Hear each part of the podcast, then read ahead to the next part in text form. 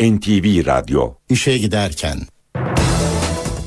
Mutlu sabahlar. Ben Aynur Altunkaş. Bugün 12 Şubat Salı işe giderken başlıyor. Saat 9'a kadar Türkiye ve dünya gündemindeki gelişmeleri, gazete manşetlerini, piyasa verilerini, yol ve hava durumlarını aktaracağız. Her zaman olduğu gibi gündemin başlıklarıyla başlıyoruz. Cilve gözü sınır kapısında Suriye tarafından gelen bomba yüklü aracın infilak etmesi sonucu 4'ü Türk 13 kişi hayatını kaybetti. Avrupa Birliği ülkelerinin Ankara'daki temsilcilerine yemekli toplantıda seslenen Başbakan Erdoğan, süreci hızlandırmakta kararlıyız ancak asıl adımı Avrupa Birliği atmalıdır dedi.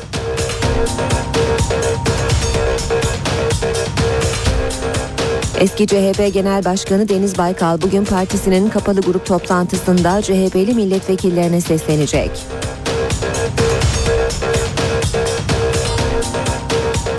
Geçirdiği kalp ameliyatının ardından ilk kez konuşan emekli orgeneral Ergin Saygun doktorlara teşekkür etti. Balyoz davasının 7 sanığı Yargıtay'dan tahliye talep etti. Katolik dünyasının ruhani lideri Papa 16. Benedikt 28 Şubat'ta görevi bırakacağını açıkladı. İşe giderken gazetelerin gündemi.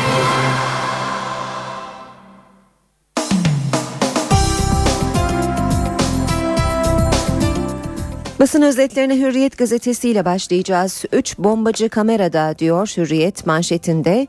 Suriye terörü sınırı aştı. Hatay'daki Cilve Gözü sınır kapısındaki sınır kapısının park alanında dün bir panel vanda meydana gelen patlamada 3 Türk'le 10 Suriyeli öldü, 27 kişi yaralandı.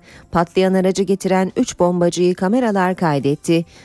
Aracı bırakan iki bombacı Suriye'ye dönerken biri Türkiye'ye girdi demiş. Hürriyet gazetesi haberde hemen hemen tüm gazetelerde haberin ayrıntılarını görüyoruz bugün. Bir diğer başlık Almanya'yı akrep soktu. Der Spiegel dergisi elinde akrep silahla poz veren ardından Ankara'daki Amerikan Büyükelçiliği önünde kendini patlatan teröristin yıllarca Almanya'da dolaşmasını sorguladı deniyor. Haberde söz konusu fotoğrafı da okuyucularına gösteriyor Hürriyet gazetesi. Soli'nin annesine tahliye başlığını görüyoruz. KCK operasyonu kapsamında tutuklanan eski Cizre Belediye Başkan Yardımcısı Hanım Onur, 5 yaşındaki lösemi hastası kızı Solin'e bakması için tahliye edildi. Talep yoksa içki de yok. Türk Hava Yolları'ndan 6 rota dışında iç hat business sınıf uçuşlarda içki servisinin kaldırılması ile ilgili açıklama geldi. Talep yok. Sadece İstanbul, İzmir, Bodrum, Dalaman, Antalya ve Ankara uçuşlarında alkollü içki servisi yapılıyor. Vatan manşette erken mi patladı diye soruyor. Suriye'den gelen bomba yüklü araç insani yardım üstüne dönen Cilve Gözü sınır kapısına bırakıldıktan 22 dakika sonra patlatıldı.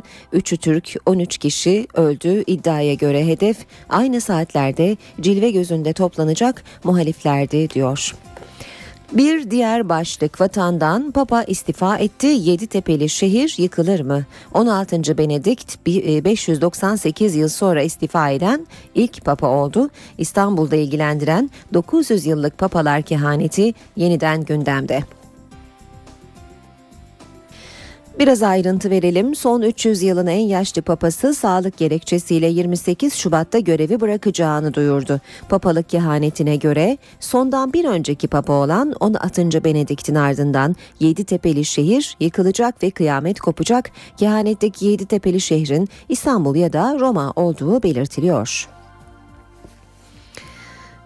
Devam edelim. Hostesler için bunlar da var başlığıyla. Modacı Dilek Hanif'in tasarladığı yeni üniformaları Twitter'da çok konuşulan Türk Hava Yolları dün e, fotoğraflı bir açıklama yaptı. Medyada yer alan sadece bir alternatifti. Tasarım çalışması sürüyor. Geleneksel Türk motiflerinin yanında modern çizgilerin ön planda tutulduğu farklı tasarımlar da var.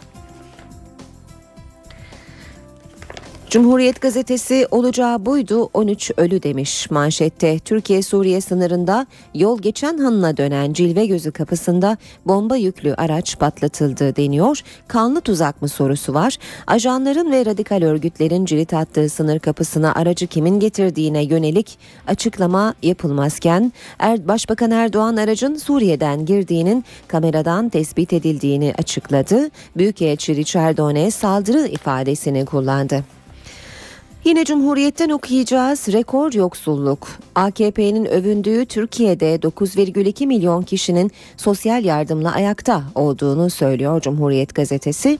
Aile ve Sosyal Politikalar Bakanı Fatma Şahin'in açıkladığı veriler Türkiye'de milyonlarca kişiye sosyal yardım yapıldığını gösterdi. MHP milletvekili Yeniçeri'nin soru önergesini yanıtlayan Şahin, genel sağlık sigortasına göre muhtaç 9,2 milyon kişinin sigorta primini devlet karşılıyor.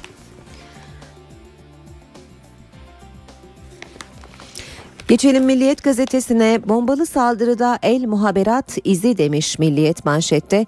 Cilve gözünün Suriye tarafında insani yardımların depolandığı bölgede bombalı aracın patladığı 13 kişinin öldüğü ifade ediliyor. Şüpheler Esad'ın örgütü el muhaberatın üstünde. CHP'nin yeni anayasa ile ilgili itirazına AK Parti'den olumlu yanıt.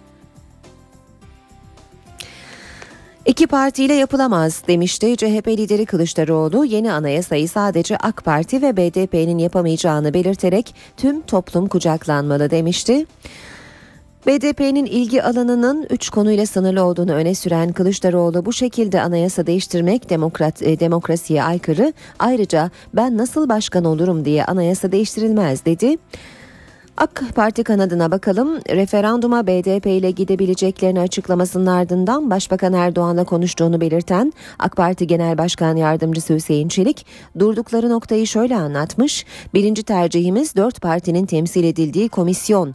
Nun halletmesi diyelim ki MHP ben yokum dedi. CHP ve BDP ile yaparız. BDP de yokum derse CHP ile yaparız. Referanduma gidince iki partiden çıkar. Referandum halk demektir.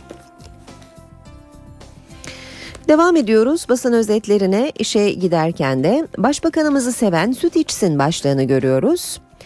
Ağrı valisinden çocuklara yeniden başlayan okul sütü projesi kapsamında 6,3 milyon çocuğa 60 milyon litre süt dağıtılacak. Ağrı valisi Tekin Arslan törende önce çocuklara Cumhurbaşkanı ve Başbakanın kim olduğunu sordu. Ardından Başbakanımızı seven süt içsin diyerek kampanyayı başlattı. Sabah gazetesi sür manşette e, Esad'dan tahrik bombası diyor. Suriye'ye yardım taşıyan araçların durduğu tampon bölgeye park edilen bir aracın uzaktan kumandayla patlatıldığı, iki şüphelinin eşkalinin belirlendiği bilgisi yer alıyor. Manşette ise e, cesedi gidecek külleri gelecek başlığını görüyoruz sabahta. Bodrum sevdalısı Jörg Feldman ölünce cesedinin yakılıp küllerinin Ege'ye serpilmesini vasiyet etti. Ama Türkiye'de krematoryum olmadığı için bugün İsviçre'ye gönderiliyor. Yine sabahtan okuyalım. Kritik pakette son söz Erdoğan'ın. Başbakan'a bugün sunulacak dördüncü yargı paketinin maddeleri çok alternatifli yazıldı. Türk Ceza Kanunu'nun örgüt adına suç işlemeyi düzenleyen 220. maddesi için uygulamada farklı sonuçlar verecek 5 ayrı seçenek hazırlandı. Paket şiddet kullanma, şiddeti övme ve şiddeti teşvik haricindeki eylemleri suç olmaktan çıkarıyor. Radikal gazetesi zehir içeceksin deseler içerim demiş manşette başbakanın sözleri. Başbakan Kayseri'de net mesajlar verdi. Siyaset umurumda değil öleceğimi siyasi hayatımın biteceğini de bilsem bu zehri içerim yeter ki terör bitsin dedi. Habertürk gazetesiyle devam edelim. Habertürk'te de sürmanşet tahrik bombası 13 ölü başlığı var. Manşette ise komedi koruma. Şiddet gören 4 kadına hakim yeni kimlik verdi. Nüfus müdürlüğü olmaz dedi. İzmir'de mahkeme ölüm tehdidiyle yaşayan 4 kadına tanık koruma yasası uyarınca yeni kimlik verdi. Kadınlar nüfusa gitti. Altyapı yok yapamayız cevabı aldı. Kadınlardan biri kimliği gizlendiği için tedavi olamadı. Sahte kimliği var diye polis çağrıldı. Baro yeni kimlik için nüfus yasası da değişmeli dedi. Akşam gazetesine bakalım. Akşamda yanan evin sırrı diyor manşet. Türkiye'nin günlerce konuştuğu Siirt'te Toprak ailesinin evinde çıkan yangınlarla ilgili e, rapora yer vermiş akşam. Siirt Üniversitesi'nin talebiyle polis eve kamera yerleştirdi. Teknik inceleme yaptı. İşte sonuç. Doğaüstü unsur yok. Aileye psikolojik, ekonomik, kültürel destek verilmeli. İmralı için eş başkan ısrarı yok. Başbakanın Kışanak ve Demirtaş vetosundan sonra Adalet Bakanı ikinci İmralı ziyareti için BDP'den yeni isimler istedi. Ahmet Türkiye soğuk bakmayan hükümet diğer isim önerilerini bekliyor. Kışanak'tan sonra Demirtaş'ın da sürecin tıkanmaması için BDP ve Demokratik Toplum Kongresi eş başkanları ısrarından vazgeçtiği öğrenildi. Yeni Şafak gazetesinde manşet terör sınırı vurdu. Cilve gözünde bombalı saldırı 13 ölü 27 yaralı diyor. Amerika Büyükelçiliğine düzenlenen saldırıdan 10 gün sonra terör çirkin yüzünü bir kez daha gösterdi demiş Yeni Şafak gazetesi. Yine Yeni Şafak'tan başlık Avrupa Birliği'ne ırkçılık uyarısı. Irkçı yaklaşımların Avrupa Birliği'nde hızla yükseldiğini belirten Başbakan Erdoğan, özellikle bazı Avrupalı liderlerin seçim kazanmak uğruna ırkçılığı teşvik ettiklerini büyük bir endişeyle izliyoruz dedi. Zaman gazetesiyle bitiriyoruz. Sınır kapısında uzaktan kumandalı terör demiş zamanda manşette. Bir diğer başlıksa zararlı internet kullanımı 9 yaşına indi. Çocuklar arasında zararlı internet kullanımının artması ve kullanım yaşının 9'a düşmesi emniyeti harekete geçirdi. İstanbul Emniyet Müdürlüğü, Bilişim Suçlarıyla Mücadele Şube Müdürlüğü, aileler için güvenli internet rehberi isimli broşür basarak birçok yerde dağıttı demiş Zaman Gazetesi haberinde. NTV Radyo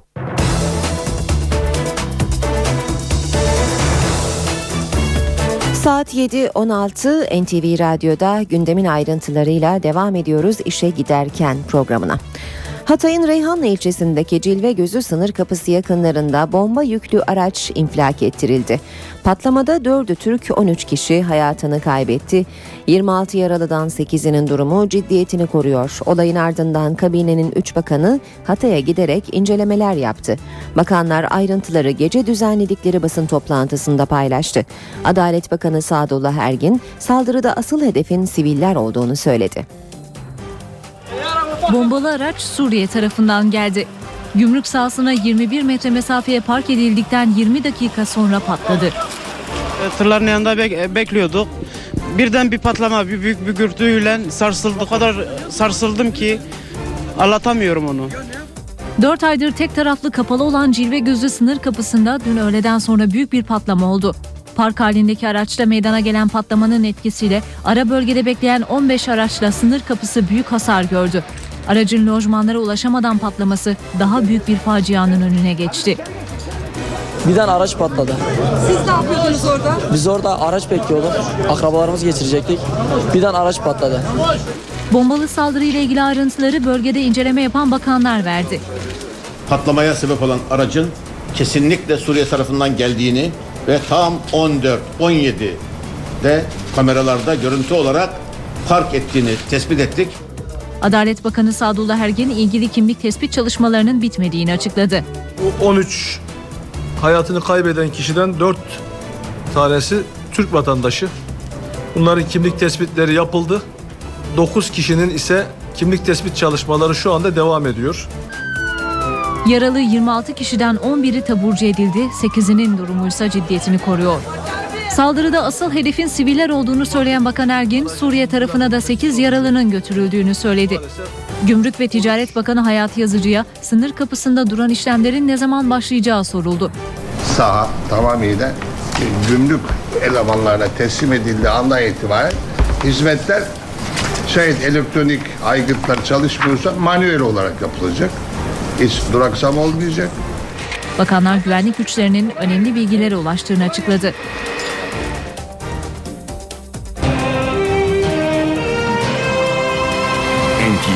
Radyo Başbakan Tayyip Erdoğan saldırıyı Avrupa Birliği büyükelçilerine verilen yemekte değerlendirdi. Başbakan bu olay hem terör hem de Suriye'deki olaylar konusunda hassasi- hassasiyetimizin ne kadar isabetli olduğunu ortaya koydu. Her iki konuda kararlılığımızdan taviz vermeyeceğiz dedi.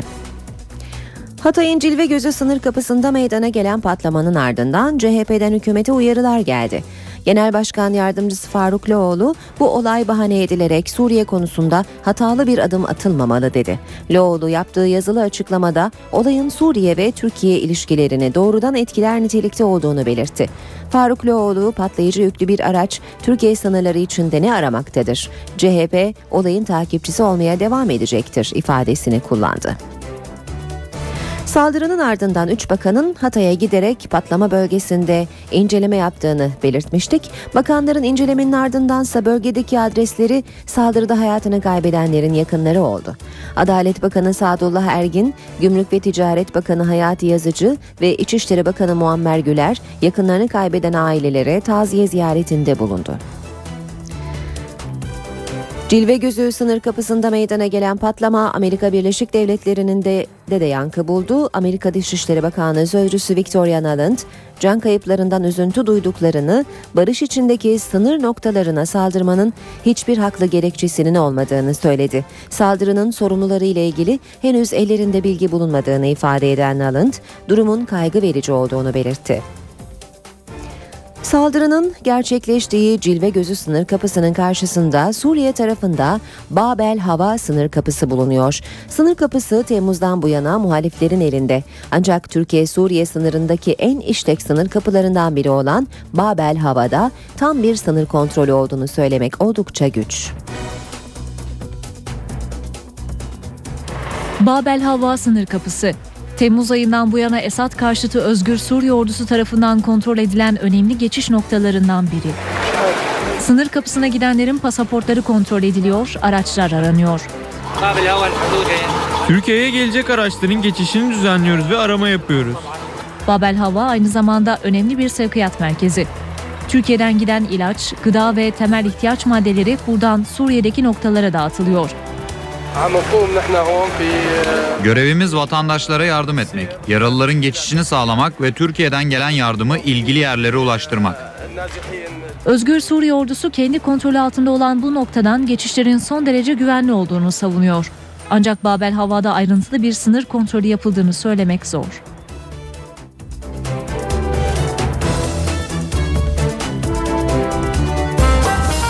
İşe giderken Balyoz davasının 7 sanığı Yargıtay'dan tahliye talep etti. Talebin gerekçesinde AK Parti'nin davaya müdahil olmadığı ve dijital delillerin gerçeği yansıtmadığı belirtildi. Emekli Koramiral Kadir Sadıç, Emekli Tuğgeneral Süha Tanyeri ve 5 sanık avukatları aracılığıyla Yargıtay'a başvurup tahliyelerini istedi. Sanıklar iddianamede hükümetin suçtan zarar görme ihtimalinden bahsedilmesine rağmen partinin davaya müdahil olmadığını hatırlattı. Dijital delillerin inandırıcılıktan uzak olduğunu söyleyen sanıklar makul süreyi aşan tutukluluk durumunun Avrupa İnsan Hakları Sözleşmesi'ne aykırı olduğunu belirtti. Kalp ameliyatı olan balyoz davası sanığı emekli orgeneral Ergin Saygun ameliyatın ardından dün ilk kez konuştu. Saygun'un ilk mesajı hayatını kurtaran doktorlara teşekkür oldu. Başarılı bir ameliyat geçirdim. Bu üçüncü gün yoğun bakımda yatmaktayım. Kalp ameliyatı olan balyoz davası sanığı Ergin Saygun yoğun bakımda konuştu. İlk mesajı hayatını kurtaran hastane çalışanlarına teşekkür oldu. Başta hastanenin hocası olmak üzere bütün çalışanlarına bu vesileyle en kalbi teşekkürlerimi sunmak istiyorum. Teşekkür ederim. Emekli Orgeneral Ergin Saygun'u oğlu cep telefonuyla görüntüledi. Tolga Saygun 11 Şubat'ın balyoz tutuklamalarının ikinci yıl dönümü olduğunu hatırlattı. Cezaevindeki diğer hastalara dikkat çekti. İnşallah bazı kararlar çıkması için insanların ölümle pençeleşmesi beklenmez. Ee, başta Sayın Hilmioğlu olmak üzere hasta olan olmayan herkesin bir an evvel adalete kavuşması en büyük dileğimiz. Tolga Saygun'un işaret ettiği isim Profesör Fatih Hilmioğlu. Ergenekon davasından tutuklu olan İnönü Üniversitesi'nin eski rektörü Hilmioğlu kanser hastası. Umarım bu bir umut olur herkese ve e, hastalar bir an önce tahliye edilir. Cezaevi şartlarında o insanların bakımı da çok zor, yaşaması da çok zor, moral de çok zor. Bu arada Başbakan Recep Tayyip Erdoğan'ın Ergin Saygun'u ziyaretinin ardından sosyal medyada aileye yönelik bazı yorumlar dikkat çekmişti. Hükümet sözcüsü Bülent Arınç ziyaretin insani amaçlı olduğunu söyledi. Yani ağır bir şekilde rahatsızlık geçiren e, bir kişinin kızı, eşi ve oğlunun yanında ziyaret edilmiş olması, geçmiş olsun dileklerinin iletilmiş olmasıyla bir patlamada ağır yaralanan bir gazeteci arkadaşımızı ziyaret etmek veya bunun benzerleri tamamen insani amaçladır. Bunu eleştirenler yok zannediyorum. AK Parti Genel Başkan Yardımcısı Numan Kurtulmuş, Başbakan Tayyip Erdoğan'ın Ergin Saygun'a ziyaretini değerlendirdi. Kurtulmuş ziyarete ilişkin bazı yorumların gerçeği yansıtmadığını belirtti. İmralı sürecine ilişkin de konuşan Numan Kurtulmuş, konunun siyaset üstü olduğunu söyledi ve artık kimse ölmesin dedi. Sayın Başbakanımızın bu ziyaretinden şöyle bir sonuç çıkarmaya kimsenin kalkmaması lazım. Bu biz balyoz davası, Ergenekon davası gibi davalar lüzumsuzdur. Bu davalar lüzumsuz yere devam ediyor manasında bir şey değildir. AK Parti Genel Başkan Yardımcısı Numan Kurtulmuş, Başbakan Recep Tayyip Erdoğan'ın emekli orgeneral Ergin Saygun'u ziyaretini böyle değerlendirdi. Balyoz davasının önemine dikkat çekti. Müsaade etmiş olsaydı balyoz 2004'te milletin tepesine inecekti. Kaldı ki 2007'de e, biliyorsunuz AK Parti'ye kapatılma davası açıldı. Ve İmralı süreci. Konunun siyaset üstü olduğunu belirten Kurtulmuş, artık kimse ölmesin dedi. Yaklaşık 32 bin kişi hayatını kaybetmiş. Bunlardan 8 bin tanesi güvenlik görevlisi e, gençlerimiz. 20 yaşında 22 yaşında gencecik çocuklarımız şehit olmuşlar. Sivil vatandaşlarımız e, ciddi şekilde e, büyük rakam teşkil ediyor. Ayrıca 22 bin civarında da PKK'lının öldürüldüğü tahmin ediliyor. Türkiye'nin şu soruya cevap vermesi lazım. Biz gerçekten samimi olarak bu sorunu çözmek istiyor muyuz istemiyor muyuz? Kurtulmuş sorunun çözümü konusunda BDP'nin önemine dikkat çekti. BDP birinci derecede sorumluluk sahibi olan parlamento grubudur. E, bu konu içerisinde ne yapmaları gerekiyorsa bu olumlu kamuoyu algısını da e, negatif noktaya getirmeyecek şekilde sorumluluklarını üzerine almaları lazım. Kurtulmuş yeni anayasa çalışmalarını da yorumladı. Sistem değişikliği vurgusu yaptı. 2010'daki referandumda halkın %58'i evet biz yeni bir anayasa istiyoruz derken aslında bu zaruretin altını çizdi. Dolayısıyla bu parlamentonun istese de kaçamayacağı en önemli sorumluluğu yeni bir anayasa yapmaktır. Bu anayasa da öyle dostlar alışverişte görsün birkaç maddesini değiştirelim falan şeklinde değil. Bu anayasada bir sistem değişikliği getirecek anayasa olmalıdır. Başbakan Tayyip Erdoğan Avrupa Birliği ülkelerinin Ankara'daki temsilcileriyle yemekli toplantıda bir araya geldi. Başbakanın yemekteki gündemi terörle mücadele ve beklendiği gibi Avrupa Birliği'ne üyelik süreciydi.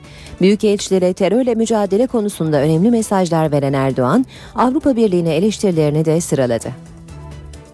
Biz Türkiye olarak süreci yeniden hızlandırmak noktasında son derece kararlıyız. Ancak asıl önemli olan Avrupa Birliği tarafının bu iradeyi göstermesidir. Artık Avrupa Birliği'nden somut adımlar, somut kararlar bekliyoruz. Başbakan Recep Tayyip Avrupa Erdoğan Avrupa Birliği ülkelerinin büyükelçileriyle yemekli toplantıda buluştu. Avrupa Birliği'ne yönelik eleştirilerini bu kez büyükelçiler aracılığıyla gönderdi. Siyasi blokajların kalkması halinde Türkiye 12 ayda 10 faslı, 18 ayda ise 15 faslı açabilecek durumda ve kabiliyettedir. Erdoğan Avrupa Birliği'ni vize konusunda Türkiye'ye adaletsiz davranmakla da suçladı. Başbakan konuşmasında terörle mücadeleye de değindi, Avrupa Birliği'ne işbirliği çağrısı yaptı. Teröre karşı işbirliği ve dayanışmayı tüm Avrupa'da görmek, somut neticelerini müşahede etmek istediğimizi de burada bir kez daha tekrarlamakta fayda görüyorum. Hükümetten Avrupa Birliği konusunda bir açıklamada Başbakan Yardımcısı Bülent Arınç'tan geldi. Arınç, Almanya Başbakanı Merkel'in ay sonundaki Ankara ziyaretinden bir hayli umutlu olduğunu ortaya koydu. Almanya'nın pozisyonunda Türkiye'ye karşı ben şahsen olumlu değişiklikler olacağını düşünüyorum. Fransa'dan da beklediğimiz gibi Sayın Başbakanımızın Avrupa Birliği'ne yönelik hem eleştirileri hem de Türkiye'nin konumunu yeniden güçlendirecek ifadeleri hepimizin dikkatini çekmektedir. Almanya'nın bundan etkileneceğini ben şahsen tahmin ediyorum. Dışişleri Bakanı Ahmet Davutoğlu bugün Fransız mevkidaşı Laurent Fabius'la görüşecek. Görüşmenin gündeminde Türkiye'nin Avrupa Birliği'ne üyelik süreci olacak. Paris'te düzenlenecek Libya konulu uluslararası konferansa katılacak olan Davutoğlu, Fransa Dışişleri Bakanı Fabius'la da ikili bir görüşme yapacak. Görüşmede Türkiye ve Avrupa Birliği arasında tam üyelik müzakereleri ve Sarkozy yönetiminin koyduğu siyasi engellerin kaldırılması konusu da gündeme gelecek. Fabius'un yeni iktidarın Sarkozy'nin 5 fasılla ilgili koyduğu siyasi engeli artık kaldırma niyetinde olduğunu Davutoğlu'na ilk elden bildirmesi bekleniyor. Az sonra kısa bir aramız olacak ama ara vermeden önce 3 büyük kentimizin trafik notlarını aktaralım. İstanbul'a başlayalım. İstanbul'da şu sıralarda en fazla yoğunluk Köprülerde beklendiği gibi görülüyor. Anadolu Avrupa geçişi Fatih Sultan Mehmet Köprüsü yoğunluğu Küçük Bakkalköy'de başlıyor. Çavuşbaşı'na kadar sonrasında Elmalı ve köprü girişi arası yine çok yoğun seyrediyor. Ters yönde Etiler katılımı köprü çıkışına kadar yoğun. Boğaziçi Köprüsü Anadolu Avrupa geçişinde yoğunluk Çamlıca itibarıyla köprü çıkışına kadar etkili. Ters yönde ise Zincirlikuyu ve köprü çıkışı arası trafik yoğun seyrediyor. Tem otoyolunda Metris'ten başlayan ve Kemerburgaz ayrımına kadar devam eden yoğun bir trafik olduğunu görüyoruz. Daha da geride Mahmut Bey Batı Kavşağı Doğu Kavşağı arası yoğun. Ee, Doğu Kavşağı'ndan O3 istikameti Bayrampaşa'ya kadar çok yoğun görünüyor. D100 karayolunda Yeni Bosna'dan başlayan ve Otakçılara kadar devam eden yine çok yoğun bir trafik olduğunu söyleyelim. Ee, Haliç Darül Acize arası da yoğun seyrediyor. Anadolu yakasında Bostancı Kozyatağı ve Göztepe Kavşağı'nda trafik e, yoğun seyrediyor. Ankara ve İstanbul, e, Ankara ve İzmir'le devam edelim. Ankara'da şu anda sürücüler Keçiören, Anadolu Bulvarı arasını 20 dakikada, Gençlik Parkı Atatürk Orman Çiftliği arasını 12 dakikada, Dikmen Kızılay arasını 10 dakikada, Kızılay Ulus arasını 5 dakikada, Cinnah Ulus arasını 13 dakikada ve Aşti Gölbaşı arasını 16 dakikada kat edebilirler. İzmir'de ise Konak Üçkuyular arası 9, Bornova Alsancak arası 10, Karabağlar Konak arası 6, Konak Karşıyaka arası 21 ve Bornova Mavişehir arası 20 dakikada geçilebilir. Kısa bir aradan sonra spor haberleriyle yine karşınızda olacağız. Önce gündemin başlıklarını hatırlatalım.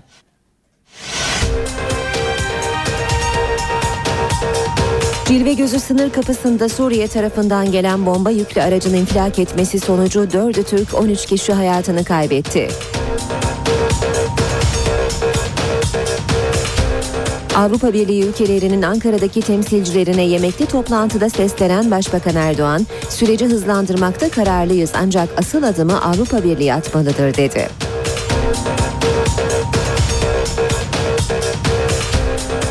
Eski CHP Genel Başkanı Deniz Baykal bugün partisinin kapalı grup toplantısında CHP'li milletvekillerine seslenecek.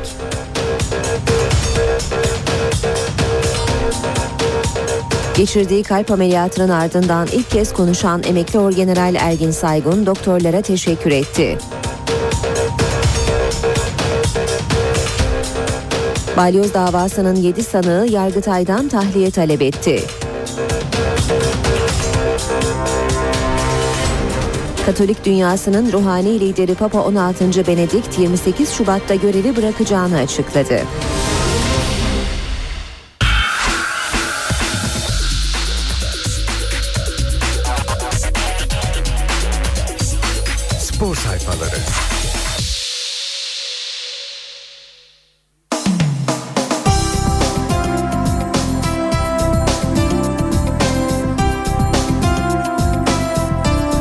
İşe giderken spor haberleriyle devam edecek. E, Habertürk'ün spor ekiyle başlayalım.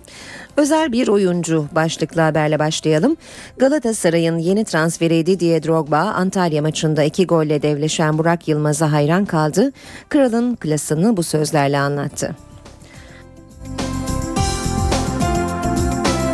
Önceki gün arenayı sağlayan Didier Drogba, Burak Yılmaz'ın performansını adeta ağzı açık izledi. Tüm dünyanın hayran olduğu parçalı fil, Burak'ı öve öve bitiremezken özellikle ikinci goldeki performansından çok etkilendi ve yeteneğini anlamak için ikinci golü izlemeniz yeter. Kaliteli oyuncu olduğu her halinden belli. Kaleciyi nakavt eden müthiş bir vuruş yaptı. Türk Ligi'nin gol kralı olduğunu, Şampiyonlar Ligi'nde 6 gol attığını biliyordum. Özel bir oyuncu boşuna kral olmadığını gösterdi dedi.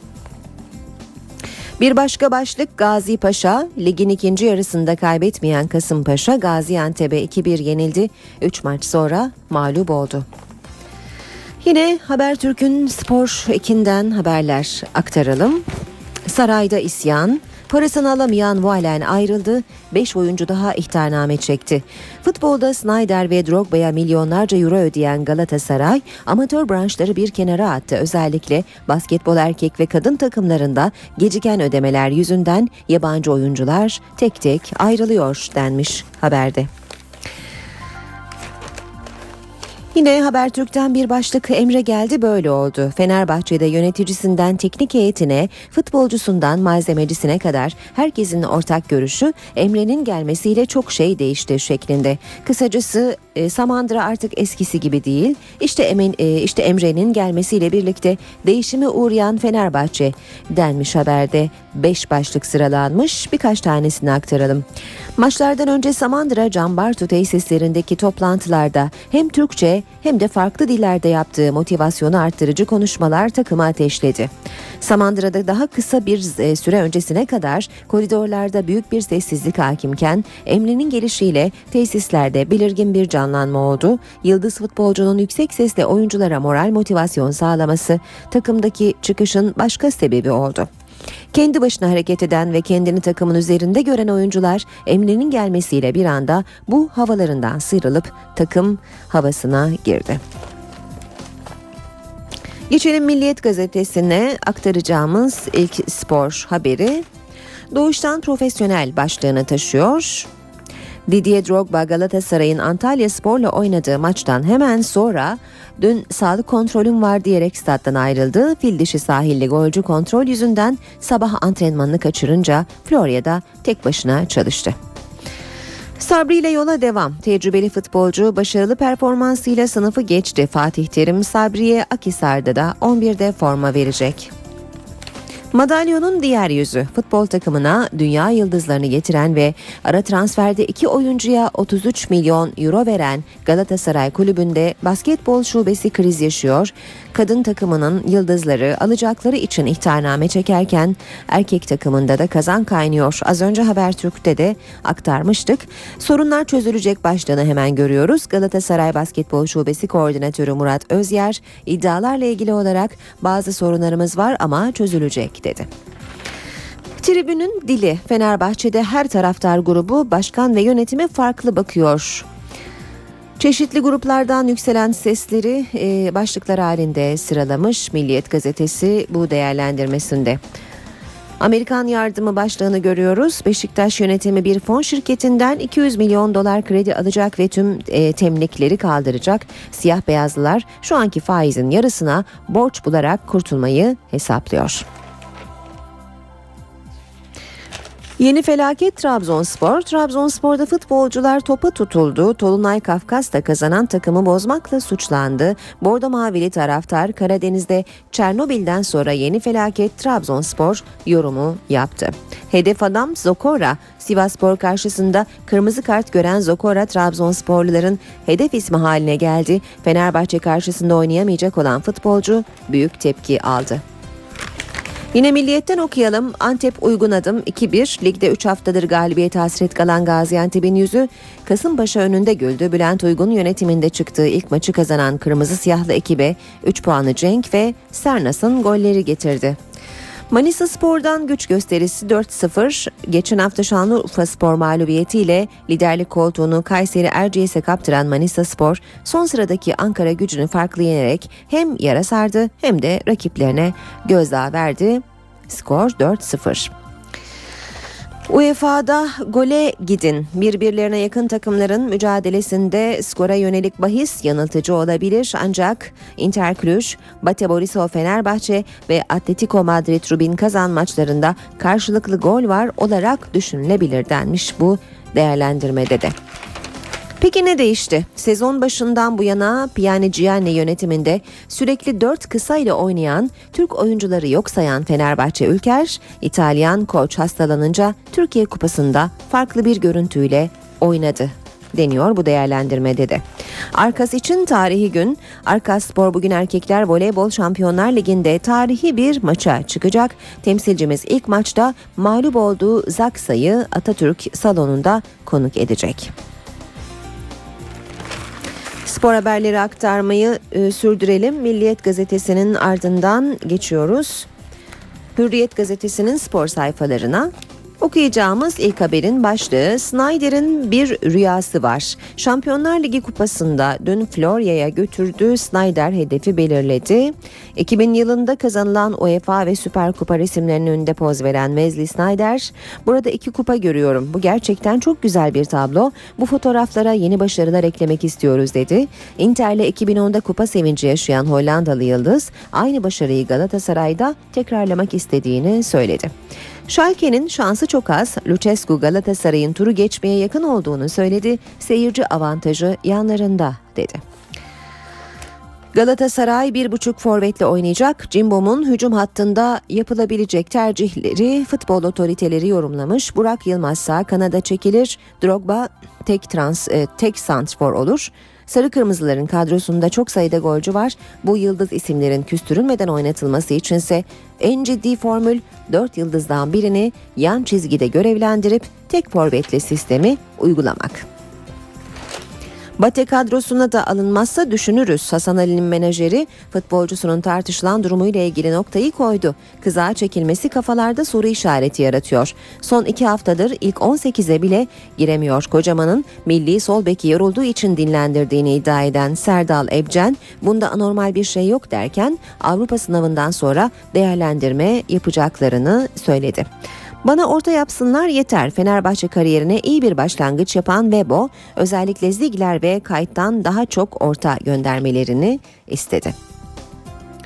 Hastalıklı organları atmalıyız. Fenerbahçe'de yönetimle muhalif taraftar grubu arasındaki gerilim artıyor. Camiaya seslenen sarı lacivertli yönetici Serdar Erkan, Mersin'de 1-0 öndeyken protesto yapıyorlar. Amaçları takımı sabote etmek. Fenerbahçe'nin gerçek taraftarı artık bu kişilere dur demeli diye konuştu.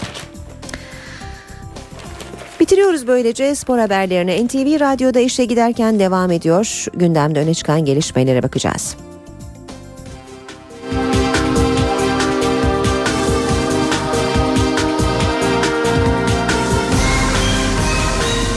İşe giderken Dünya Katolik dünyasının ruhani lideri Papa 16. Benedikt'in istifa kararını konuşuyor. Sürpriz bir şekilde 28 Şubat'ta görevi bırakacağını açıklayan Papa, kararı özgür irademle aldım dedi. Ancak istifanın ardında yaşanan skandalların olabileceği gündemde yeni Papa adayları arasında ise ilklere imza atabilecek isimler var. Öyle ki en güçlü aday siyahi Ganalı Kardinal Peter Turkson olarak görülüyor.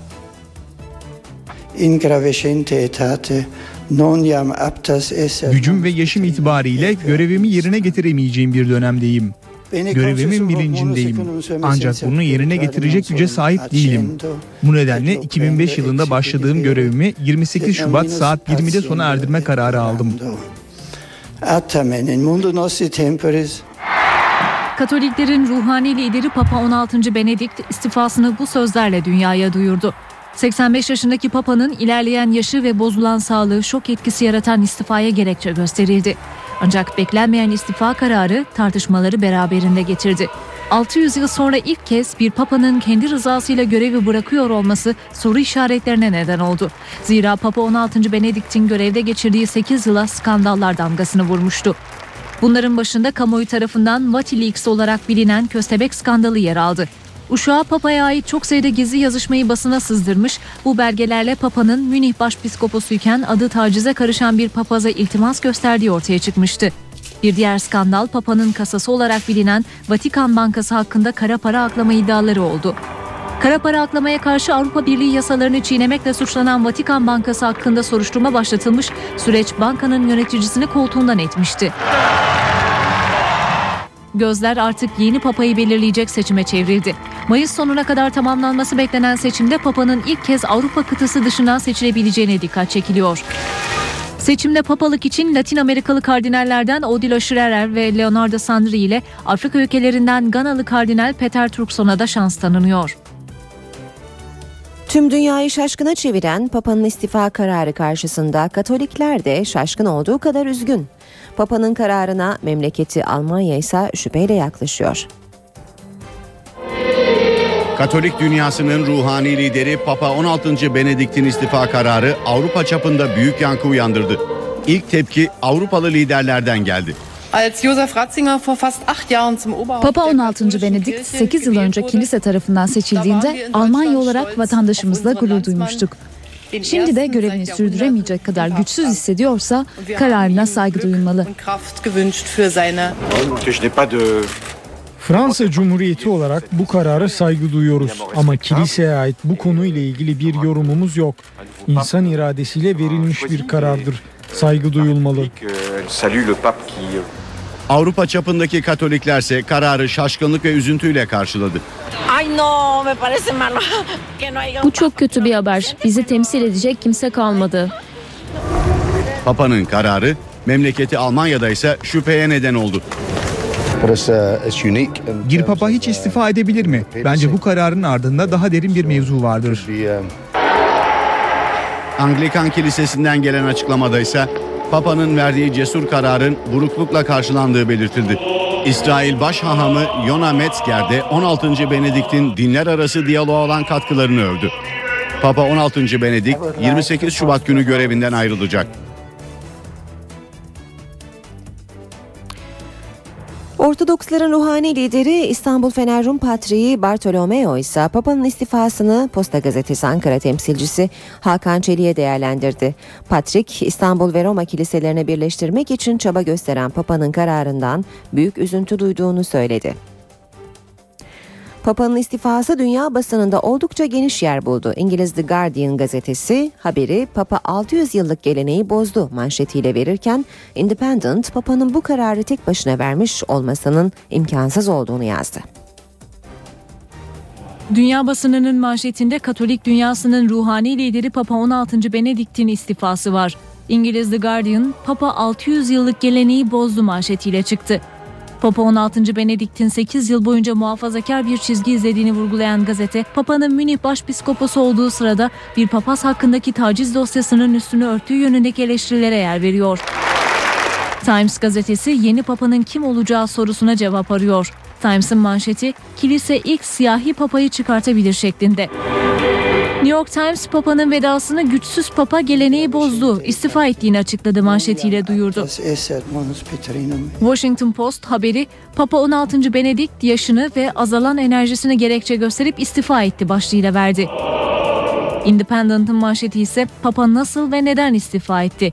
Independent'a göre Papa'nın bu kararı tek başına almış olmasına inanmak mümkün değil.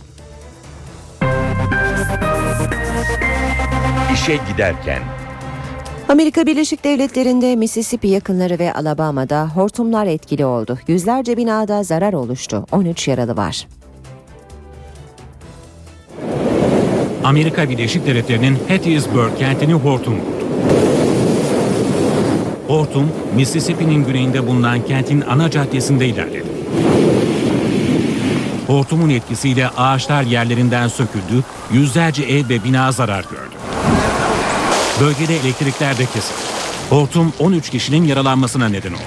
Hattiesburg'un yanı sıra Mississippi yakınlarındaki Petal kasabasıyla Alabama'nın farklı bölgelerinde 11 hortum Mississippi Valiliği hortumların yetkili olduğu bölgelerden dördünde olağanüstü hal ilan etti.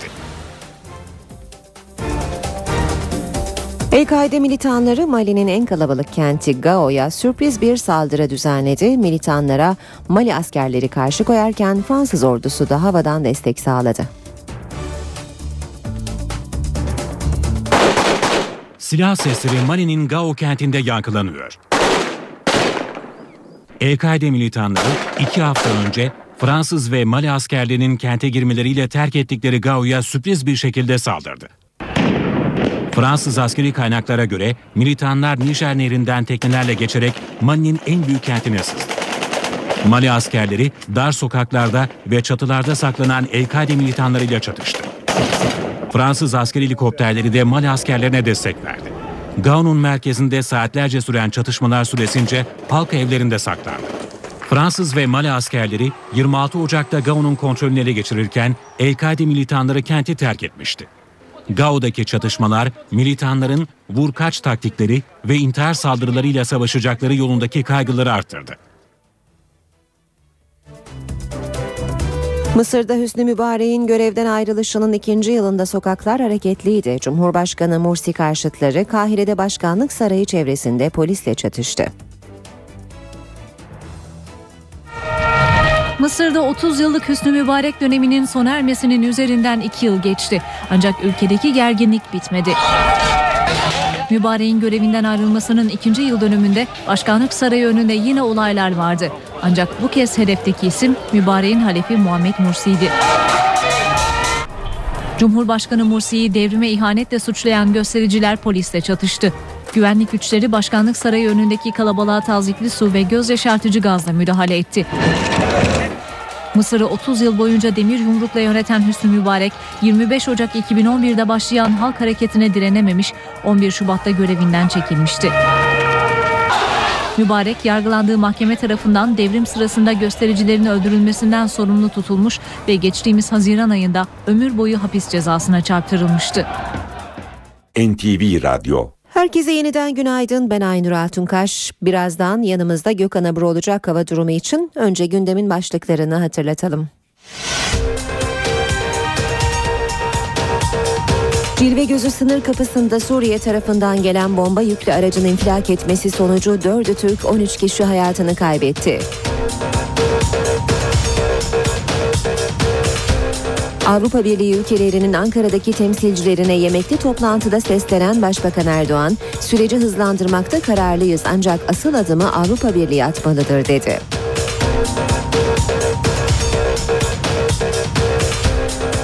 Eski CHP Genel Başkanı Deniz Baykal bugün partisinin kapalı grup toplantısında CHP'li milletvekillerine seslenecek.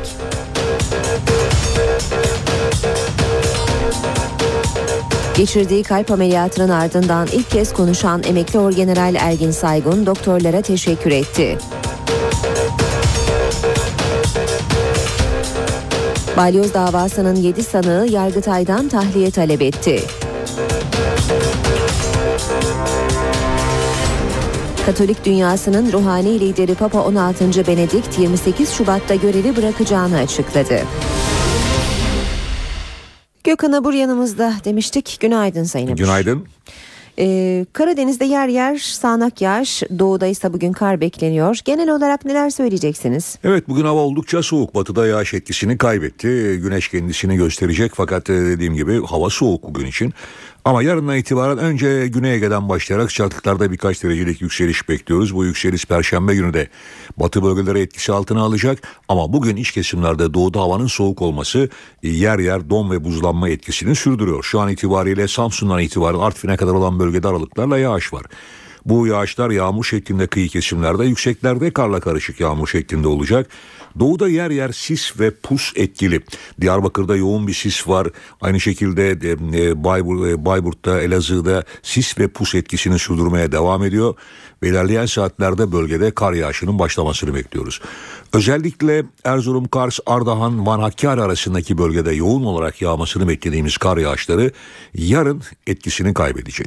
Yarın bölgede e, kar yağışı yok hatta birkaç gün bölgede yağış görülmeyecek ama yağışın etkisini kaybetmesiyle birlikte yine don ve buzlanma olacak. Özellikle yarın akşam saatleri için tabi eski karın üzerine yeni karın yağması da bölgede çığ riskini arttırıyor. Özellikle bu yalnız doğuda değil Doğu Karadeniz'in e, yayla dediğimiz yüksek kesimlerinde de çığ riski etkisini bugün sürdürmeye devam edecek.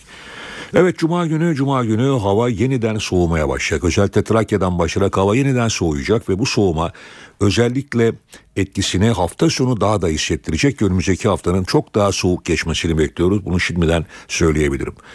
Evet batıda yağış etkisini kaybetti demiştim ama Lodos'un taşıdığı nem çarşamba günü öğle saatlerinden itibaren kıyı Ege'den başlayarak yeni bir yağış havanın etkisi altına girmesini sağlayacak batı bölgelerimizin.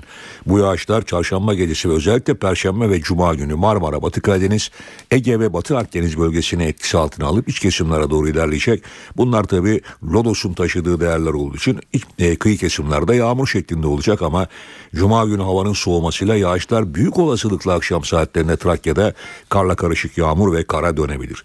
Evet son derece değişken hava koşullarının görüldüğü bir haftayı daha e, sürdürüyoruz ama sürdürüyoruz. galiba hafta sonunda e, bayağı bir üşüyeceğiz gibi görünüyor. Hatta evet evet yani öyle, kar bile görebiliriz batıda. E, batının iç kesimlerinde görebiliriz. Özellikle dediğim gibi cumartesi, pazar ve özellikle pazartesi günü soğuma daha fazla. Evet. Peki. E, teşekkür ediyoruz Gökhan Abur. Kolay ediyorum.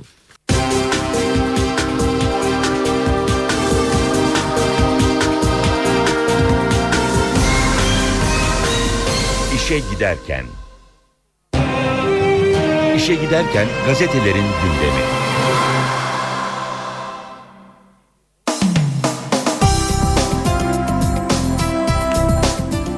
Hürriyet gazetesiyle basın özetlerine başlayalım. Üç bombacı kamerada diyor manşet. Suriye terörü sınırı aştı. Hatay'daki Cilve Gözü sınır kapısının park alanında dün bir panel vanda meydana gelen patlamada 3 Türk'le 10 Suriyeli öldü. 27 kişi yaralandı. Patlayan aracı getiren 3 bombacıyı kameralar kaydetti. Aracı bırakan iki bombacı Suriye'ye dönerken biri Türkiye'ye girdi. Bir diğer başlık Almanya'yı akrep soktu. Der Spiegel dergisi elinde akrep silahla poz veren, ardından Ankara'daki Amerikan Büyükelçiliği önünde kendini patlatan teröristin yıllarca Almanya'da dolaşmasını sorguladı. Talep yoksa içki de yok. Türk Hava Yolları'ndan 6 rota dışında iç hat business sınıf uçuşlarda içki servisinin kaldırılmasıyla ilgili açıklama geldi. Talep yok. Sadece İstanbul, İzmir, Bodrum, Dalaman, Antalya ve Ankara uçuşlarında alkollü içki servisi yapılıyor. Vatanda erken mi patladı sorusu manşette. Suriye'den gelen bomba yüklü araç insani yardım üstüne dönen Cilve Gözü sınır kapısına bırakıldıktan 22 dakika sonra patladı. Üçü Türk 13 kişi öldü. İddiaya göre hedef aynı saatlerde Cilve Gözü'nde toplanacak muhaliflerdi. 3 bombacı aranıyor. 20 dakika arayla iki aracı park eden 3 kişi güvenlik kameralarına yakalandı. Patlamanın ardından yanmış ceset parçaları savruldu eşgali belirlenen bombacılar aranıyor denmiş haberde. Zehir içeceksin deseler içerim. Kayseri'de kapalı toplantıda İmralı sürecini anlatan Erdoğan, terörün bitmesi için elinden geleni yapacağını bu sözlerle anlattı. Başbakan Erdoğan'ın bu sözlerini Radikal Gazetesi de bugün manşetinde kullanmış. Zehir içeceksin deseler içerim. Erdoğan Kayseri'den net mesajlar verdi.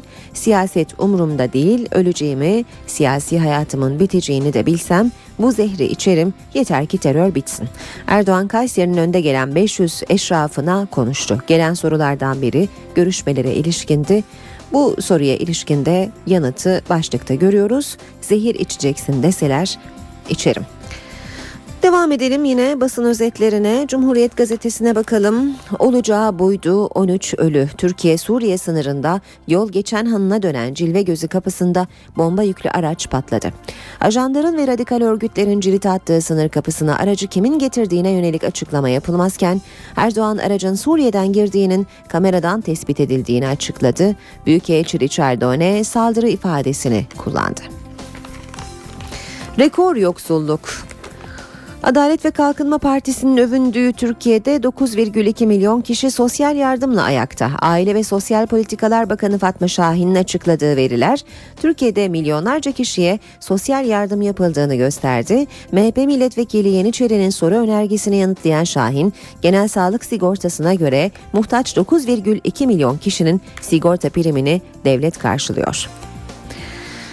Vatikan'da sürpriz istifa kararı. Katoliklerin ruhani lideri Papa 16. Benediktus sağlık nedenleriyle görevinden ayrılacağını açıkladı. Vatikan'da bir törende konuşan Papa, kilisenin iyiliği için bırakıyorum dedi. Katolik kilisesinde en son 1415 yılında Papa Gregory 12. Papa Gregory istifa etmişti. Papa haberlerini bugün pek çok gazetede görüyoruz. Habertürk'te 598 yılda bir ilk yaşandı demiş. 85'lik papa istifa ediyor. İstanbul yıkılır mı sorusu var. Papalık için en kuvvetli aday Ganalı Peter Turkson akıllara Romalı Peter Papa olunca Yeditepe'li şehir yıkılacak kehaneti geliyor. İstanbul ve Roma'nın Yeditepe'li olduğu ifade ediliyor. Bu arada Turkson'un da İslamofobik olarak bilindiği bilgisini aktarmış Habertürk. Bir başka başlık komedi koruma. Şiddet gören dört kadına hakim yeni kimlik verdi. Nüfus müdürlüğü olmaz dedi. İzmir'de mahkeme ölüm tehdidiyle yaşayan dört kadına tanık koruma yasası uyarınca yeni kimlik verdi. Kadınlar nüfusa gitti. Altyapı yok yapamayız cevabı aldı. Kadınlardan biri kimliği gizlendiği için tedavi olamadı. Sahte kimliği var diye polis çağrıldı. Baro yeni kimlik için nüfus yasası da değişmeli dedi. Sırada Yeni Şafak var. Terör sınırı vurdu demiş Yeni Şafak manşetinde. Amerikan Büyükelçiliğine düzenlenen saldırıdan 10 gün sonra da terörün çirkin yüzünü bir kez daha gösterdiği ifade ediliyor. Bir diğer başlık Avrupa Birliği'ne ırkçılık uyarısı. Irkçı yaklaşımların Avrupa Birliği'nde hızla yükseldiğini belirten Başbakan Erdoğan özellikle bazı Avrupalı liderlerin seçim kazanmak uğruna ırkçılığı teşvik ettiklerini büyük bir endişeyle izliyoruz dedi.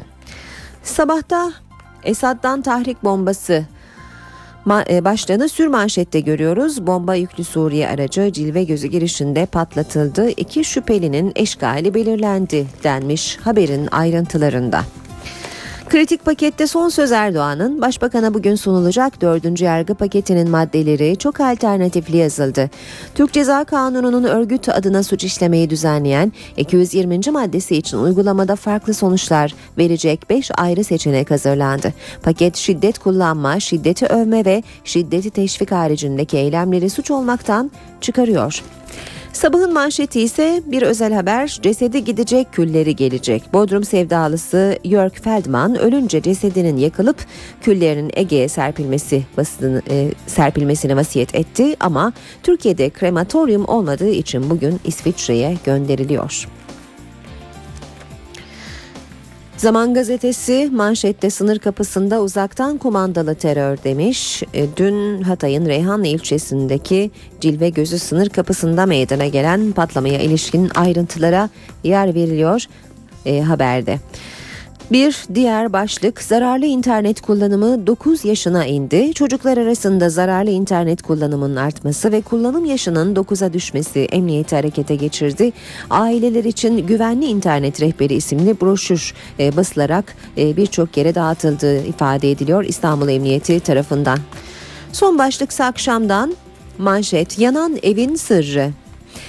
Türkiye'nin günlerce konuştuğu Siirt'te Toprak ailesinin evinde çıkan yangınlarla ilgili rapora yer veriliyor haberde. Siirt Üniversitesi'nin talebiyle polis eve kamera yerleştirdi. Teknik inceleme yaptı. İşte sonuç doğaüstü unsur yok. Aileye psikolojik, ekonomik, kültürel destek verilmeli. E, son başlığı yine akşamdan okuyacağız.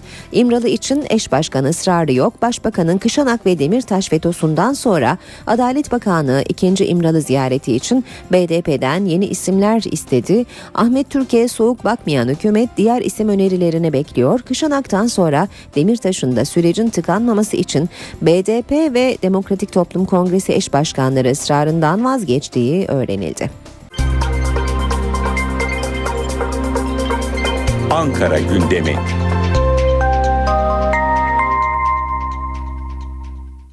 Saat 8.19 işe giderken de birlikteyiz. Ankara gündemi var sırada. Bugün de karşımızda Miray Aktağ Uluç var. Miray günaydın. Günaydın aynı. İmralı'ya gidecek ikinci heyetteki isim krizinin aşıldığı söyleniyor. Emiray Başbakan teröristle kucaklaşan gidemez demişti. BDP eş başkanı Kışanak da gerekirse ben çekilirim demişti. E, bugün e, BDP'nin eş başkanı ısrarından vazgeçtiği haberleri var gazetelerde. Sen neler söyleyebilirsin?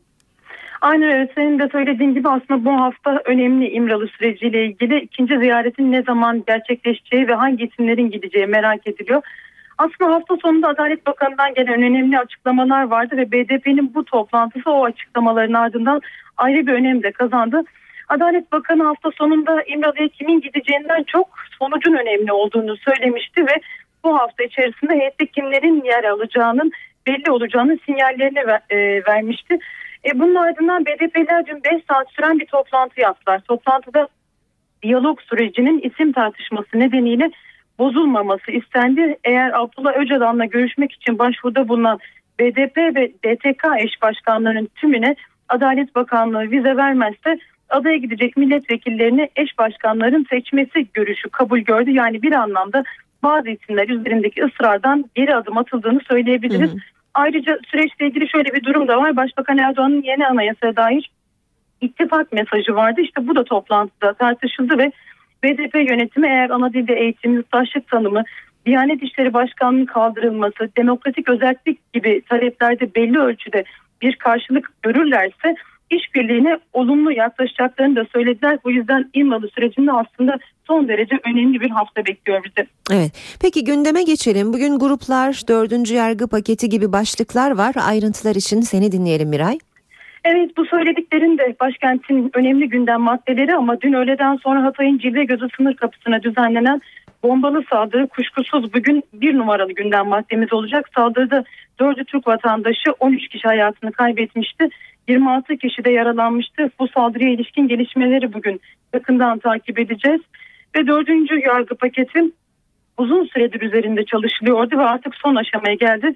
Bugün Başbakan Erdoğan'a özel bir toplantıda sunulacak dördüncü yargı paketi. E, toplantıda Adalet Bakanı Sadullah Ergin'in yanı sıra bazı bakanlar ve AK Parti kurmayları da hazır bulunacak. Ayrıca sadece dördü, dördüncü yargı paketi değil aynı zamanda insan hakları eylem planı da bu toplantıda değerlendirilecek. Bugün başkente bir yabancı konuk da geliyor. Kuvvet Başbakan Yardımcısı ve Dışişleri Bakanı Şeyh Sabah Ankara'ya gelecek. Şeyh Sabah Cumhurbaşkanı Abdullah Gül ve Başbakan Recep Tayyip Erdoğan ile görüşecek. Ve bugün günlerden salı, tabi salı günleri Türkiye Büyük Millet Meclisi hareketli oluyor. Mecliste siyasi partilerin grup toplantıları olacak ve liderler gündeme ilişkin mesajlarını her salı olduğu gibi yine e, bugün de grup kürsülerinden verecekler vatandaşlara ve kendi gruplarına. Bugün aslında AK Parti'nin grup toplantısına dikkat çeken açıklamalar gelebilir.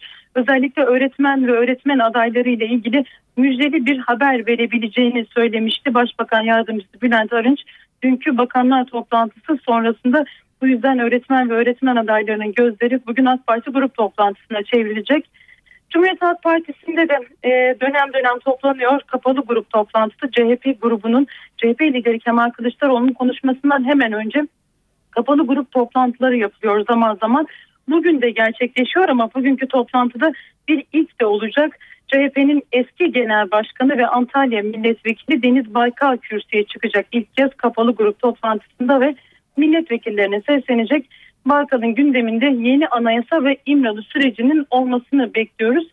Mecliste genel kurul da bugün yine toplanıyor. Yeraltı sularında ölçüm sistemi zorunluluğunun yeniden düzenleyen yasa teklifini görüşecek Meclis Genel Kurulu. Genel Kurulda ayrıca Ulaştırma, Denizcilik ve Haberleşme Bakanı Binali Yıldırım da sözlü soruları yanıtlayacak.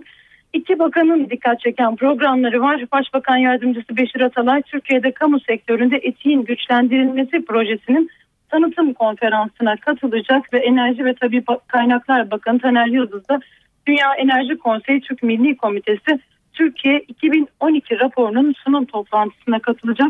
Dediğimiz gibi başkent Ankara'nın bugün yoğun bir gündemi var.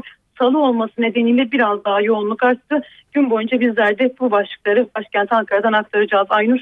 Teşekkür ediyoruz. Miray Akta Uluç bizimleydi.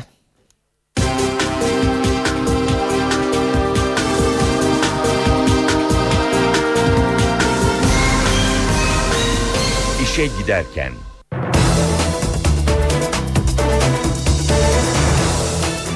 Gündemde öne çıkan diğer gelişmelere bakacağız. Emir Ayakta Uluç'un da söylediği gibi bugün aslında Türkiye'nin önemli gündem maddesi Cilve Gözü sınır kapısı yakınlarındaki patlama. Hatay'ın Reyhanlı ilçesindeki Cilve Gözü sınır kapısı yakınlarında bomba yüklü araç infilak ettirildi. Patlamada 4'ü Türk 13 kişi hayatını kaybetti. 8 yaralının durumu ağır. Saldırıya ilişkin ayrıntılarda netleşmeye başladı. Son bilgileri NTV muhabiri Hasan Uylaş'tan dinleyelim. Patlamada hayatını kaybedenlerin sayısı 13 ancak maalesef hayatını kaybeden Türklerin sayısı da 4'e yükselmiş durumda. 9 cenaze üzerinde de kimlik tespit çalışmaları devam ediyor. 11 yaralı dün gece geç saatlerde hastaneden taburcu edildi. 8 ağır 15 yaralının da Reyhanlı Devlet Hastanesi ve Hatay merkezdeki tedavilerine devam ediliyor. Patlama ile ilgili ayrıntılar da yavaş yavaş ortaya çıkmaya başladı. Patlamanın yaşandığı eylemin gerçekleştirildiği araç patlamadan 20 dakika önce yani 14-17 sularında e, gümrük kapısı yakınına park edildi. 20 dakika sonra da maalesef üzücü olay gerçekleşti. Aracı park eden 3 kişi de güvenlik kameraları tarafından tespit edildi. Bu 3 kişiden ikisi patlamadan hemen önce Suriye tarafına kaçarken bir kişi de Türkiye gümrüğüne giriş yaparken tespit edildi. Şimdi güvenlik güçleri Türkiye gümrüğüne giriş yapan bu kişi üzerinde çalışma yapıyor. Olay yeri inceleme ekipleri de dün akşam gece geç saatlere kadar bölgede çalışmaları devam ettirmişti. Sabah saatlerinde yeniden olay yerinde patlamanın yaşandığı noktada çalışmalar yeniden başladı. Dün akşam patlamanın ardından kabinenin 3 bakanı Adalet Bakanı Sadullah Ergin, Gümrük ve Ticaret Bakanı Hayati Yazıcı ve İçişleri Bakanı Muammer Güler patlamanın yaşandığı noktada inceleme yapmıştı. Ardından hastanede yaralıları ziyaret ettiler. Son olarak da patlamada hayatını kaybeden Türk, 4 Türk'ün e, evine taziye ziyaretinde bulundular. Dün bakanlar bölgeden ayrıldı ancak bugün bölgede hareketlilik devam ediyor. Olay yeri inceleme ekipleri bölgede çalışmalarını devam ediyor. 9 cenaze üzerinde de kimlik çalışmaları devam ediyor. Kimlik tespit çalışmaları devam ediyor. Merhum Cumhurbaşkanı Turgut Özal'ın oğlu Ahmet Özal'ın savcıya teslim ettiği saç örneği inceleme için İstanbul Adli Tıp Kurumu'na gönderildi. Ahmet Özal'ın geçen hafta babasının ölümüne ilişkin soruşturmayı yürüten Cumhuriyet Savcısı Kemal Çetin'e verdiği saç örneği adli emanette tutuluyordu. Emanetten çıkarılan saç örneği mühürlü bir torbaya konularak İstanbul Adli Tıp Kurumu'na gönderildi. Adli Tıp Kurumu saç örneklerini inceleyerek merhum Cumhurbaşkanı'nın zehirlenip zehirlenmediğini araştıracak. Üç büyük kentimizin trafik notlarıyla devam edeceğiz. İstanbul'la başlayalım. İstanbul'da yoğun bir trafik var. Yine Fatih Sultan Mehmet Köprüsü Anadolu Avrupa geçişi yoğunluğu Küçük Bakkalköy'de etkili oluyor ve e, yoğunluk köprü girişine kadar da devam ediyor. Avrupa Anadolu geçişinde ise Etiler katılımı itibarıyla köprü ortasına kadar trafiğin yoğun seyrettiğini söyleyelim. Ataşehir'e yaklaşırken de yine trafik yoğunlaşıyor. Boğaziçi Köprüsü Anadolu Avrupa geçişinde Acıbadem Köprüsü'nün biraz gerisinde başlayan yoğun bir trafik var. Köprü e, ortasına kadar bu şekilde devam ediyor trafik. Ters yönde Zincirlikuyu itibarıyla köprü çıkışına kadar trafik yoğun ilerliyor. Anadolu yakasından devam edelim. Tem otoyolunda Ataşehir Çamlıca gişeler arası yoğun seyrediyor. D100'de ise Maltepe Kavşağı Küçükyalı arası ve Bostancı Kozyatağı arası yoğun. Kozyatağı Bostancı ve Maltepe Kavşağı'nda da yine yoğunluk görülüyor Pendik istikametinde. Avrupa yakasına bakalım. Tem otoyolu Metris Tekstil Kent arası yoğun seyrediyor. Köprü yönünde ise Metris'te başlayıp Kemerburgaz ayrımı ve Maslak kavşağına ilerleyen yoğun bir seyir olduğunu söylememiz gerekiyor. O 3'te e, Mahmut Bey Hal arası çift yönlü yoğun. E, Hal Anıt Mezar arası da yine yoğun olarak görülüyor. D100 karayolunda ise Çoban Çeşme'den başlayıp Mert'e uzanan bir e, yoğunluk olduğunu söyleyebiliriz. Küçükçekmece avcılar arasında da trafik yoğun ilerliyor. Ankara ve İzmir'in trafik notlarına da bakalım. Sürücüler şu anda Keçiören, Ankara'da Keçiören, e, Anadolu Bulvarı arasını 24 dakikada geçebilir. Gençlik Parkı Atatürk Orman Çiftliği arası 14 dakikada, Dikmen Kızılay 13, Kızılay Ulus 6, Mevlana Bulvarı Eskişehir yolu 22, Cinnah Ulus 16 ve Aşti Gölbaşı arası 18 dakikada geçilebilir. İzmir'de ise Konak 3 kuyular arası 9, Bornova Alsancak arası 10, Karabağlar Konak arası 6, Konak Karşıyaka arası 21, Bornova Mavişehir arası 20, Havalimanı çevre yolu arası ise 17 dakikada geçilebilirken Karşıyaka Konak arasında mesafe 24 dakikada aşılabilir. Saat 8.30'a yaklaşıyor. NTV Radyo'da birlikteyiz. Birazdan piyasalara bakacağız. Önce gündemin başlıklarını hatırlatalım.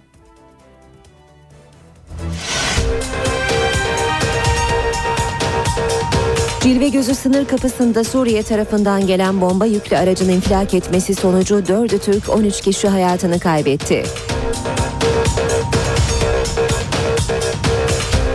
Avrupa Birliği ülkelerinin Ankara'daki temsilcilerine yemekli toplantıda seslenen Başbakan Erdoğan, süreci hızlandırmakta kararlıyız ancak asıl adımı Avrupa Birliği atmalıdır dedi.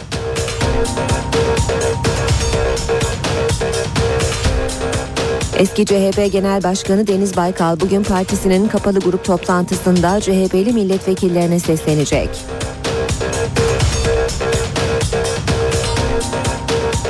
Geçirdiği kalp ameliyatının ardından ilk kez konuşan emekli orgeneral Ergin Saygun doktorlara teşekkür etti. Balyoz davasının 7 sanığı Yargıtay'dan tahliye talep etti. Katolik dünyasının ruhani lideri Papa 16. Benedikt 28 Şubat'ta görevi bırakacağını açıkladı.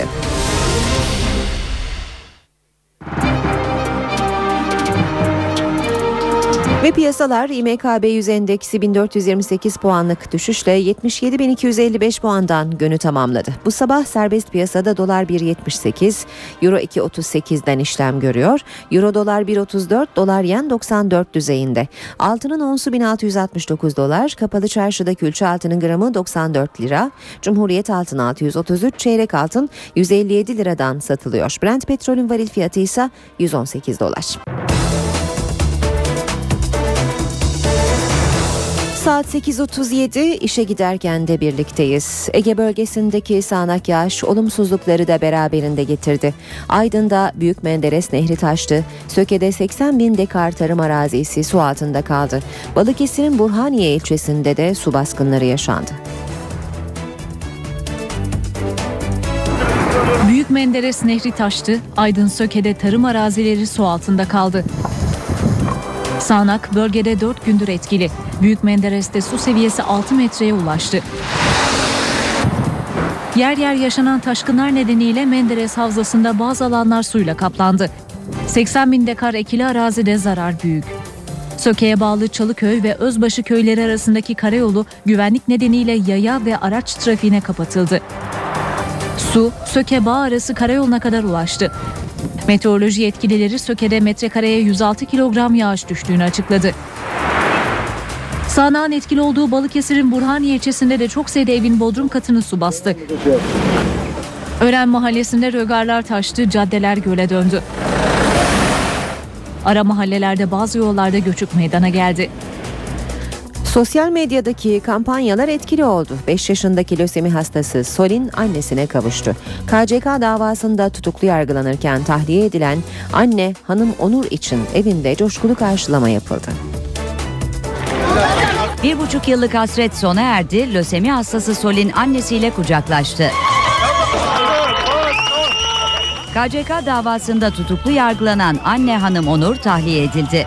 5 yaşındaki Solin'le epilepsi hastası abi Mithat'ın anne hasreti son buldu.